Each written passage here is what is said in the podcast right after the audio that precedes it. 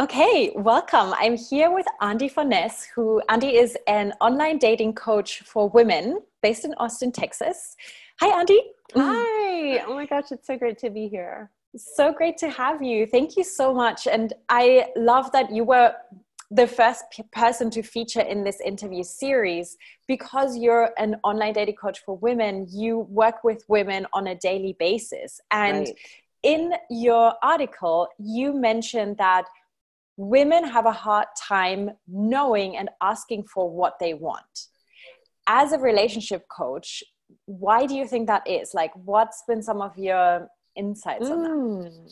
I mean, I could go on forever about this, but I would say that women have been just historically we have been grown we have been conditioned to be nurturers to take care of others to put others i mean we got most of us got that model from our moms right? Like here's mom like making all the breakfasts and washing our clothes and um and getting like our backpacks and our lunches ready. Like we're checking in on us. How are we feeling when we get a boo boo like um, mm. especially most of us that grew up in the traditional sense. Now I know that that's changing and gender roles are changing and more dads are staying home and all this, but up until now, that has generally been um, the MO. And so a lot of us just grew up seeing that women, that was their role, like to take care of others.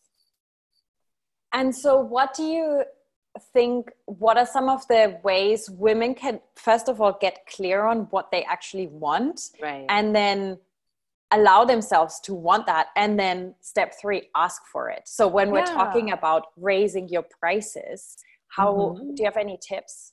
Absolutely. So one of the things that i like to do is i love i've got two strategies. One is i love to know like what's possible meaning i just live in my world and i mean i come from a public teaching school background where teachers in like in austin texas make about with teachers with 15 years experience make about $50000 a year. Like the the the bar was like really low when i first started out. Like i think it comes out to be 25 30 dollars an hour. I mean my sons as a first year lifeguard like made 14 an hour. So i want you to hear That's that like a lot of it is just what you have what it's familiar to you. And so when i first came out of um, teaching into entrepreneurship i mean if someone was going to pay me a hundred dollars an hour i was like whoa that's like a i can't do the math but three times three times amount right? It was like such a big it was such a big eh, pay increase and the same with i see a lot of coaches come from like healing backgrounds like they're healers they're personal trainers they're massage therapists right? They all um, want people to have their services. So i think the first part is to actually put yourself in positions with people that have been in higher income brackets to see what's possible. I mean i will relate this also to um, like your love life like I remember once I was talking to a girlfriend and she told me that her husband brings her coffee in bed every day and I was like, "Whoa." Like I didn't even know that was possible. And that doesn't mean that like I want that or I'm going to demand my partner gives that to me, but I was like like I need to we all need to expand our capacity of what's impossible and that is why being with people that have up leveled or have have already been at that level, you know, is like super important. So be hanging out with people and be listening and be asking and do research on like what other people are charging. Um the second thing is i like to always check in. Um and a lot and some of it's trial and error. If i start to feel resentful or if i start to not want to take on a client or let's say i get a client and you know, get my invoice paid and I don't feel joy, gratitude, excitement about it, that's a really good indication to me that I'm doing something that I don't want. Yeah. And that used to happen to me when I charged, you know, um, lower prices because I was like, wow, that's not going to even make a dent in my, um, you know, in my expenses, in my, that doesn't even pay for like my virtual assistant, right? Like start to check in to like how you're feeling about that. And that right there is an indication that there's something not aligned. Yeah. And so maybe even to turn that around for people who are charging lower prices right now, what would it feel like if instead of asking for $1,200, you're asking for 25 or 3,500? Right. Exactly. And then aligning with that feeling and really getting excited about that because not just it's more money coming in but of all the because of all the things that you can do with that money and how Absolutely. you can help other people and add to the lifestyle of those around you and the happiness. And then just putting that price out there and asking for it. And what's the worst that can happen? Someone says it's too expensive. Exactly say, okay. but by doing that you're just making room for people who are going to pay your higher prices and who are going to show up in a different way and who you're going to be able to get better results for absolutely like hands down like the more money that you generate in your business the more you can serve others yeah. So in the interview, I shared that according to a recent survey that or study that I found, female entrepreneurs pay themselves 20, 28% less than their male colleagues. And I asked you if that surprised you. And you said men take care of themselves, women take care of everyone. Do you want to dive Absolutely. into that a little bit totally. more?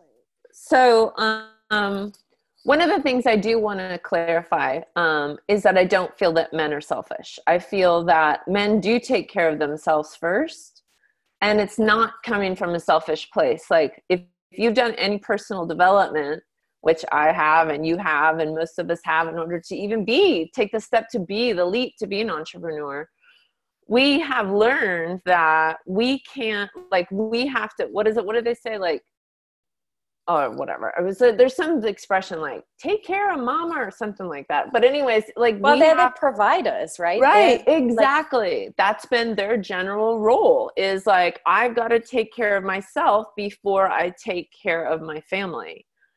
And so it's really interesting to me. Like I was even looking, um, like even to, like having conversations like with my boyfriend or even like my son who's 18 they were googling um, they were in a, a, a money matters class and they were googling careers.